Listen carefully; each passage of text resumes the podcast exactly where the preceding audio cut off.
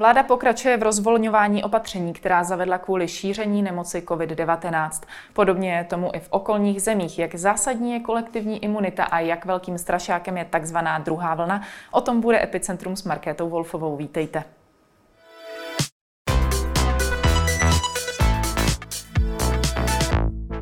Ve studiu vítám hlavního epidemiologa z Institutu klinické a experimentální medicíny Petra Smejkala. Dobrý den. Dobrý den. Jak u nás, tak po celé Evropě se postupně uvolňují opatření proti šíření koronaviru. Odborníci ale často varují, že se musíme připravit na druhou vlnu nákazy. Co si pod ní představujete vy? Je to taková, nebo představujete si podobnou katastrofu jako v březnu?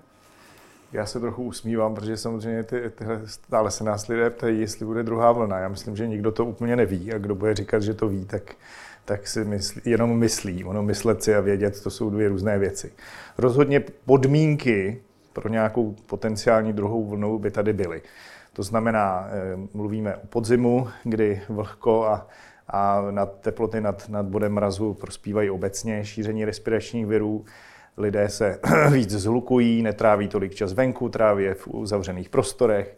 Víme, že ta protilátková odpověď na tenhle ten virus COVID-19 je taková dost variabilní, že spousta lidí si ani protilátky nevytvořila, jak ukázaly ty studie. A to, mluvím, to nemluvím o této velké studie, která měla svoje limity, ale i, i, i jiné studie ukazují, že, protože, že spoustě těch lidí eh, se nevytvoří ty ochranné hmm. protilátky. Takže tohle to jsou všechno faktory, které by hovořily pro to, že ano, jsou tady nějaké podmínky pro druhou vlnu, plus samozřejmě ten virus se šíří po světě, teďka asi přestupuje na jižní polokouli, zdá se, protože tam nastupuje podzim a zima, takže mohla by přijít, ale jestli bude, to, to vám nepovím. Takže nějakou spojitost s teplotami uh, vidíte? No jasně, koronaviry, uh, jo, takhle, není to, není to zásadní faktor. On se šíří z člověka na člověka, všimněte si, že teďka v Ekvádoru třeba byl velký, eh, vel, vel, vel, a Ekvádor je země, kde je vždycky teplo. Což znamená, zásadním faktorem je to na, na, na husté nakupení lidí a tak ty krátké sociální vzdálenosti. Jo. Hmm. Ale když k tomuhle těmu, a ty hygienická, ta hygienická opatření, ale když tomu tomu ještě připočítáte to, že je v prostředí vlhko, to znamená lehce se ty kapenky vytvářejí a ty teploty jsou někde nad bonem mrazu, protože koronavirus je obalený virus, to je jeden z takových eh, to je vlastně pozitivum tohohle viru, že je docela dobře, ty dezinfekční prostředky ho, ho ničí, a to nemluvím jenom o chemických, ale i ultrafialové záření a teplo mají, mají na ty obalené vliv, že jakmile ten obal zničí, tak ten virus zničíte. Že to jsou zase ta pozitiva. Takže určitě vliv má koronaviry, eh, tohle beta koronavirus, ale koronaviry obecně jsou v, v zimním období častou příčinou respiračních nákaz. Hmm. Čím dál více slýcháme, že eh, si na COVID-19 budeme muset zvyknout jako na nové onemocnění. Jak se na tento názor eh, vydíváte? No, možná ano, možná skutečně ano. To znamená, Stane se i klasických vyšetřovacích panelech v laboratořích, nebo když budeme vyšetřovat pacienty jednou z položek, kterou budeme zaškrtávat jako lékaři, když když přijde s teplotou, a budeme vědět, eh, že, že to není chřipka, že to má úplně jinou patofyziologii, že, že ty projevy můžou být jiné než chřipka, že tam je spousta rizikových věcí spojených s koronavirem, které, která chřipka nedělá ale půjdeme dál, nebudeme kvůli tomu zavírat společnost a, hmm. a budeme vědět, že, že ty případy tady jsou. A pokud se někde vyskytne nějaký lokální, my tomu říkáme outbreak, což v angličtině znamená nějaký výskyt, jo, tak, ho, tak ho těmi eh, opatřeními rychle budeme, eh, rychle zadusíme hmm. a bude se to dělat na té lokální úrovni. Z mého pohledu vždycky ne, ne, nebezpeční jsou nemocnice, takže my si hlavně musíme uvědomit, že v nemocnicích eh, to asi zařadíme mezi jeden z těch virů, na, který, na, je, na jehož průnik do nemocnice, šíření v nemocnicích. Eh, musíme pořád myslet. Hmm. S tím souvisí hygienická opatření, dostatek izolačních místností,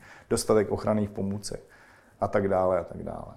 A pomalu se také otevírají hranice. A jak vy to vnímáte? Je to už v pořádku? Je to naprosto bezpečné? Nebo ještě byste počkal? Tak eh, ano, hranice jako je moje téma, protože jsem tenkrát otevřel v médiích. Mě, mě, musím říct, že opravdu se mě dotklo, když někdo mluvil o plošném zavírání na dlouhou dobu. Že jo? Tenkrát zaznívaly takové ty silácké vyhlášení od různých eh, představitelů politických a musím říct, že občas opravdu škoda, když o té epidemii jako mluví politici, protože měli by opravdu spíš dát na to, co jim říkají ty odborníci a pak teprve vystupovat do médií. To znamená, plošné zavírání hranic rozhodně ne a na takhle dlouhou dobu, jako na dva roky, taky rozhodně ne. Sou, a já, já, jsem to, tohle musím říct, jsem, nechci se chválit, ale jsem to dobře odhad, že asi v tom červnu budeme vědět a ty hranice skutečně otvírají teďka protože vy musíte posuzovat eh, v nějakém časovém rozmezí tu ekonomickou situaci té dané země nebo toho regionu, které, na které je ta hranice a podle toho uspůsobovat otvírání, zavírání. Zavírání hranice je docela jednoduchá věc, bohu dík i bohužel, protože máme i tu historickou zkušenost, co se s těmi hranicemi dá udělat. A pokud budete testovat, jo, což je vždycky důležitý, to znamená eh, ty dlouhodobé pobyty v, třeba v rizikových oblastech, ty, ty, ty lidi pak budete testovat, tak ty hranice ne, zdaleka eh, vlastně velkou většinu těch hranic jako by s tím neměl být problém, mohly by zůstat otevřené. Plus nám trošku chybí, to bylo vidět v té epidemii, takový koordinovaný přístup Evropské unie. Že jo? Najednou spousta lidí křičí, k čemu nám je ta unie, když když si to ten stát musí řešit sám. No to je pravda, ale to se dá změnit. Že jo? Je spousta eh, informací, které my můžeme sdílet z, z regiony, region s regionem přes hranici a podle toho, eh, podle toho jednat, co se týče těch hranic. Takže individuální přístup k těm hranicím, ano, kdybychom, já nevím, měli hranici v tu, eh, v Itá- s Itálií, když to řeknu, modelová situace v tom březnu, dubnu, tak je jasný, že tuhle hranici zavře. Hmm. Ale zaplať pámu, otvírá se hranice se Slovenskem, které je na tom ještě z ekonomickou situací lépe než my. Eh, Rakousko taky. Já doufám, že dojde i na, i na Německo. Hmm. Co se týče dalších uvolňování opatření, nejdříve se otevíraly hobby markety, potom jsme dokonce viděli dlouhé fronty před IKEA. Co říkáte na tyto jevy? Jak je tohle z hlediska nějaké bezpečnosti velké riziko právě oproti třeba těm otevřeným hranicím? No, to bych řekl, že kolikrát takhle velké prostory s takhle nahuštěným množstvím lidí. Já myslím, že jsou asi já vždycky říkám, i tohle by se dalo možná eh, regulovat individuálně. Prostě musíte sdělit té instituci, kolik lidí povolíte na nějaký metr krychlový nebo metr čtvereční a vynucovat to, to, tyhle ty opatření samozřejmě a kontrolovat je. Nemůžete říct plošně, jo, je, je obchod, není obchod jako obchod. Ale když se ve velkých, ani tam oni zdůvodňovali to tak, že, te, že ten eh, hobby market nebo ten, ten obchod, že, je velký, že tam ty lidé rozprostřou. Hmm. Že? To chápu. Na druhou stranu, když se vám hromadí upak, tak je to zase věc a vy na tohle nedbáte, tak je to zase dost kontraproduktivní. Takže jasně, no, prostě eh, pořád mít na mysli, že nejdůležitější jsou ty vzdálenosti, čili nemůžou se vám hromadit někde eh, lidi, když nedodržíte dvoumetrovou vzdálenost. Roušky rozhodně z mého pohledu jsou velmi dobrým protiemickým opatřením a jsou na to studie, na ty roušky, takže je to v podstatě Není to jenom, že si to někdo vymyslel. A za stolik nás neobtěžují, jo, hmm. co si budeme povídat. Jako nebudu, a bude, když budeme používat s rozumem, to znamená, když si půjdu zaběhat do lesa, tak přece budu mít roušku. Jo. Ne, když budu sám, nebudu mít roušku, a když budu mít ve, ve, bez hluku velkého množství lidí, z nich mno, mnozí jsou třeba nemocní. Pro nás jako nemocnici my si na roušky prostě budeme muset zvyknout jako pořád. Já myslím, že to je dobře. A už jsme měli, že jo, nejenom chirurgové, chodíme, měli bychom chodit pacientům třeba i v tom podzimním období vždycky jenom s rouškou. Ale e, chápu, že někoho to obtěžuje, když, ale když sedíš sám v restauraci, jak proč mít roušku, jo? Hmm. ale když je ve velkém zluku lidí, z nich třeba mnozí jsou starší, jsou to, jsou to, rizikový, jsou to ty rizikové skupiny, tak by tu roušku měl, měl mít. Jo. Já, já bych prostě byl pro vysvětlování. Tady, tady mě tady připadá, že je spousta nařizování, jo, ale lidé se pak a proč tak, a proč tak. Kdyby, kdyby to třeba, kdyby se ubralo na tom nařizování a dalo se to víc formou vysvětlování, my vás důrazně žádáme, abyste tohle to dělali, protože to má tenhle tenhle smysl, protože studie ukázala tohle, tak lidé to pochopí. Jako. Hmm. Lidé nejsou hloupí lidé pouze reagují občas podrážděně a docela bych to i pochopil na něco, když jim někdo něco nařizuje a oni neznají, eh, eh, oni nevědí proč. Hmm. Jo. Nám se to děje s očkováním. když teda trošku odběhnu, my jsme měli velký problém s tím, eh, že spousta lidí se najednou přestává očkovat a ono, když si to, když si to rozklíčuje ten program, je to taky to, že my prostě lékaři jsme upracovaní a nemáme čas a těm lidem to tolik asi nevysvětlujeme. A oni pak jdou k nějakému léčiteli a ten si, ten si dá půl hodiny čas na to, aby jim vysvětlil nějaký, aby si myslím, popovídal a nakonec oni spíš dají někomu, kdo jim e, něco e, vysvětluje e, do podrobna a dá si na to čas, i když to nemusí být ta dobrá zkušenost někoho, kdo je prostě řekne, takhle to je. Jo, dobře, je to tak, ale ještě vysvětlete proč a možná to neříkejte s takovým důrazem. Te, teď je otázka, nakolik také uh, ta poptávka po tom očkování souvisí i s tím, jak se třeba na tu nemoc zapomnělo. Předpokládám, že kdyby třeba se objevilo očkování nyní na COVID-19, tak po něm lidé asi ve velkém sáhnou, zatímco když je nějaká nemoc, která už je pro nás v tuto chvíli upozaděná právě třeba díky tomu očkování, tak možná už no jasně, ti no lidé nemají tolik No jasně, co by za to teďka dali, že jo, kdyby byla vakcína proti koronaviru. A já vám řeknu, si trošku dloubnu, ale já chci zrovna vidět ty, ti lidé, kteří srovnávají koronavirus s chřipkou, jo, jestli se teda dávají očkovat. Teď se jim ta chřipka jakoby hodí, jo. Teď je to jako chřipka.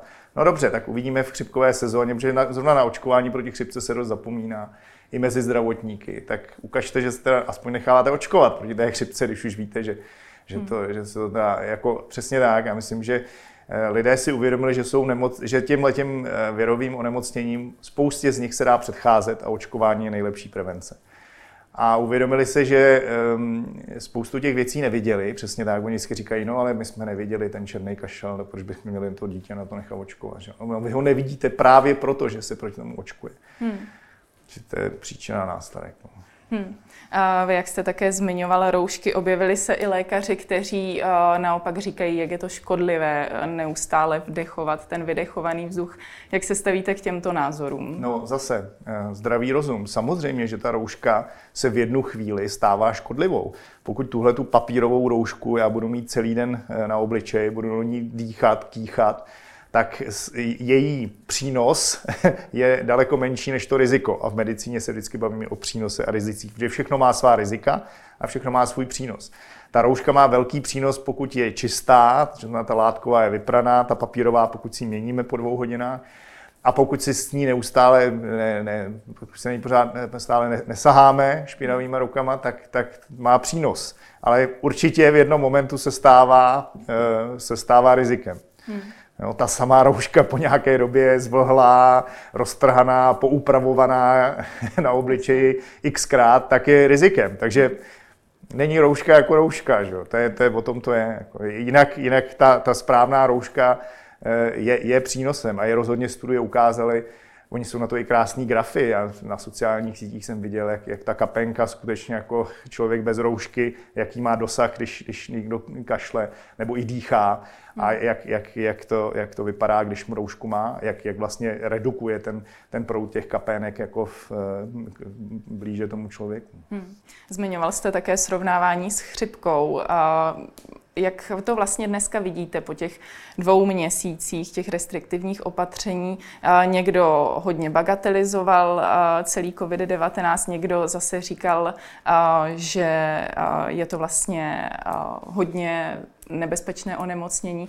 Kde, kde vy se nacházíte na té škále? Já říkám, je to, je to jiný, je to jiný virus. Ne, ne, ne, ne pro někoho, někdo, kdo dostane covid a spousta lidí to prošlo, je to daleko lehčí průběh než ta chřipka. A oni tu chřipku měli a pamatují se, já si pamatuju, když jsem měl chřipku, já jsem covid neprodělal zatím, ale chřipku jsem měl, takže vím, co, co s vámi udělá chřipka. Ale když pak vidíte některé ty lidi zase na ventilátorech, na jednotkách intenzivních péče, kteří mají covid, a když vidíte ty komplikace, jo, krevní sraženiny a tak dále, ty, ta, ta rychlá úmrtí na nemoc COVID-19, tak si říkáte, tohle zase, tohle vám chřipka neudělá. Hmm. To znamená, je to, je to prostě jiný virus. To, co mají společné, ano, je to kapenkové onemocnění, to znamená, jak virus chřipky, tak COVID se přenáší kapenkou a, a dotykem z povrchu. No, ale víc už navíc, navíc a zase je to se, a asi to pravděpodobně, eh, jako ta chřipka je, je víc sezónní, to znamená je v všech pozimních měsících a jestli covid třeba bude eh, podobný jako, jako všechny ostatní korony, tak možná to také bude spíš sezónní záležitost, ale to je tak všechno, že jo. Hmm. Jako máte spoustu inkubační doba jiná. Eh, ten, ten přenos chřipka má pouze den před začátkem příznaků, ji můžete na někoho přenést. Tady se říká čtyři dny, to znamená chodí skutečně spousta lidí a na to, na to se teďka dost poukazuje a už to studie dokazují, že, že skutečně ten covid se přenáší lidmi, kteří nemají žádné příznaky. Jo, většina z nich potom nějaké příznaky má, ale má je tak malé, že si je nevšimne a je skupina lidí, kteří jsou jenom těmi přenašeči a vůbec se u nich žádné příznaky nerozvinou. Přesto mohou někoho nakazit. Jo. To, to, je, to je jiný než chřipka. Existuje třeba eh, některé z opatření, ke kterým jsme u nás sáhli, které byste už rozhodně neopakoval v do budoucna? Eh, to je dobrá otázka. Já myslím, že při takovém, jako při tom, při hrozbě toho exponenciálního růstu, kde skutečně Česká republika byla na, v polovině března, hmm ta opatření eh, byla naprosto správná a udělala by se znova. A jedině dobře, že by se udělala, protože vy sledujete skutečně, jak, jak rychle. A to není jenom to číslo R, jo, vždycky lidi si vyberou jedno číslo, ale tam to je jedno z těch parametrů, ten, ten, ten, eh, ale když, když, když vám přibývá exponenciálně počet nakažených, tak prostě to opatření musíte takovýhle udělat a takhle, takhle, takhle ostrá. Já myslím, co ještě, co by se nemělo opakovat, z těch opatření mi ani nic nepřipadá. Myslím, že by se neměl opakovat, co by se nemělo opakovat, když už jsme na to narazili, byl nedostatek ochranných prostředků, takový ten chaos, že jo, to si pamatujeme všichni. My jsme si dost věcí museli zařídit sami. A, a některá ta vyhlášení jako těch politiků byla taková dost konfliktní, takže asi se trošku uklidnit, a to už budeme vědět, a budeme o tom, viru, o tom viru budeme taky vědět daleko víc. Takže ne z těch opatření, ale spíš k tomu z, toho, z hlediska toho přístupu by se něco určitě nemělo opakovat. Hmm. A s bojem proti... A opatření jsou, to jsou standardní epidemická opatření. Karanténa a, a staňte doma, sociální distancování a tak dále. Hmm. To, s bojem proti koronaviru a hlavně do budoucna souvisí také vývoj vakcíny, do kterého se pustilo i Česko. Tento výzkum vede poslankyně za Anověra Adámková, která je zároveň přednostkou pracoviště preventivní kardiologie v IKEM. Jak velké šance dáváte tomuto týmu? Hmm. Nevím, já nejsem vakcinolog, jo. já jsem pouze, já myslím, že každý by se asi měl držet své specializace, já jsem prostě nemocniční epidemiolog a infektolog hmm. a klinik já v tom týmu nejsem. Já, já bych byl hrozně rád, kdyby prostě se vyvíjela vakcína. Já myslím, že je, je poz, jako pozitivní je, že někdo má vůbec jako chuť to prostě se do toho pustit a, a e, ten, ten, něco, něco v tom ohledu dělat, ale já bych nedal nějaké šance velké tomu, že to bude v brzké době, nebo že předstihneme svět. To myslím, že jsou jako um, jsou prostě korporace a, a státy, které do toho, jsou, který do toho můžou investovat daleko víc peněz a, a víc mozků, tak možná třeba jim tím pomoct. Hmm, a to jsou například které? Ale tak já jsou farmaceutické firmy, že jo. Hmm. Jak říkám, já nejsem vakcinolog, ale myslím, že a i státy to podporuje, spousta států, který hmm. na těch vakcínách pracuje. Jasně. A dubnové, dubnové studie kolektivní imunity, které organizovalo Ministerstvo zdravotnictví, ukázaly na promořenost obyvatel v řádu promile. A nyní jiné testování v jeho českém kraji vyšlo, takže onemocněním prošlo 5 až 10% ze 2000 testovaných. Podle iniciátora Martina Kuby jsou tyto výsledky přesnější, protože se testovala žilní a ne kapilární krev a zároveň protože se testovaly jiné protilátky. Mm-hmm.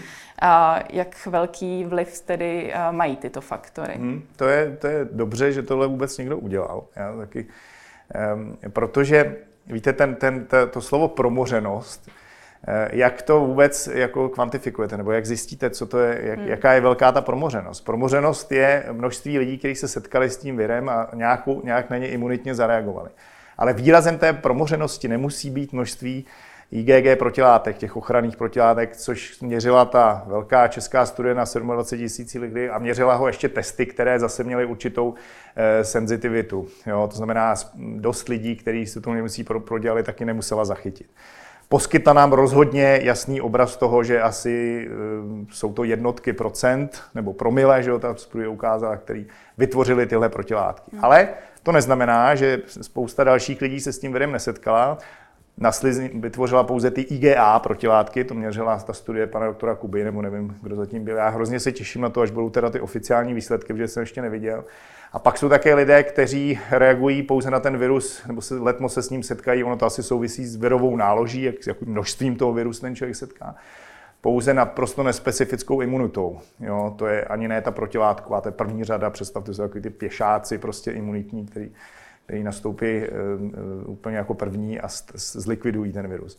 To znamená, tyhle, i tyhle lidi, ale jak, jak tyhle lidi jako najdeme, eh, to je, to je dost obtížný, jak, jak celou tu promořenost zjistíme.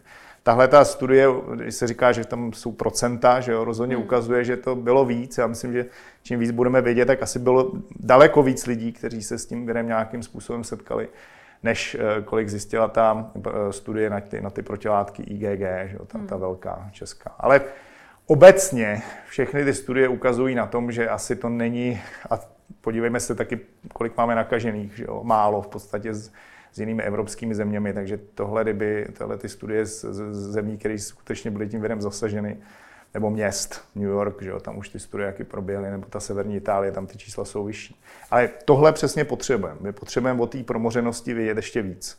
Hmm. A, a za tohle teda, jako to, tohle fandím, ta, tahle studie, uvidíme výsledky takhle, nebo se, já nevím přesně, jaký testy, ale vždycky vidíte, že lidé si, jako nechytejme se vždycky jedné studie nebo jednoho testu, jo. je to Jasně. daleko složitější problém, vy musíte vědět, který protilátky zamíří, jak senzitivní bude ten test a pak z toho, a těch studií mít asi třeba i několik a pak z toho si říct, aha, tak takhle teda. A kdyby se třeba právě tato studie ukázala jako o něco průkaznější, co by pro nás o tolik vyšší kolektivní imunita znamenala? Nic. Bohužel na, tu, na, tu, na, tu ochr- na to, aby jsme se chránili. Jo. Protože my ještě nevíme, jestli tyhle, ty, tyhle ty protilátky, třeba, která měří, to nejsou ty úplně ochranné protilátky. Takže by ukázala nám to, že akorát se s ním virem setkalo víc lidí. Ale asi nejsme o to víc chráněni. To znamená, eh, oni by klidně i ti leti by se s tím virem mohli setkat znova. Už by byli imunější, to rozhodně jo, to, to, jako nějaká ta paměťová imunita tam je. Ale velký význam by to nemělo. Ale nám jde, tady myslím především šlo ne o to, jak, jak budeme chráněni do budoucna, ale kolik lidí se s tím virem setkalo. Hmm. Dokázal byste najít něco pozitivního celkově na, na celé koronakrizi? No je, je. Spoustu věcí, jo. Já, já nech, samozřejmě nechci tady přihřívat polívčičku, že na, jako lidé víc poslouchají lékaře teďka, než nějaké, mě, najednou víc lidí poslouchá fakta a nejenom dojmy, protože těch dojmů eh, každý má nějaký názor, ale těch fakt zase tolik není.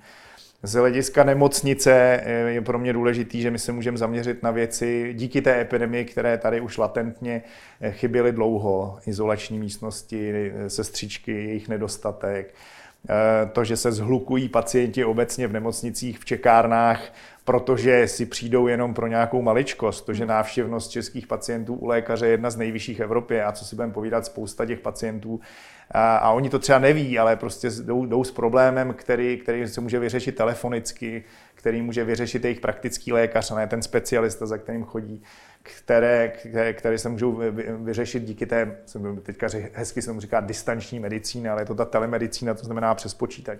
To jsou věci, které ve světě už jsou dávno a my, my vždycky potřebujeme asi teda nějakou špatnou věc, aby ukázala na to, že všechny tyhle věci si dají změnit. Takže tohle budou, já doufám, že na to lidé zase nezapomenou, tohle budou ta pozitiva.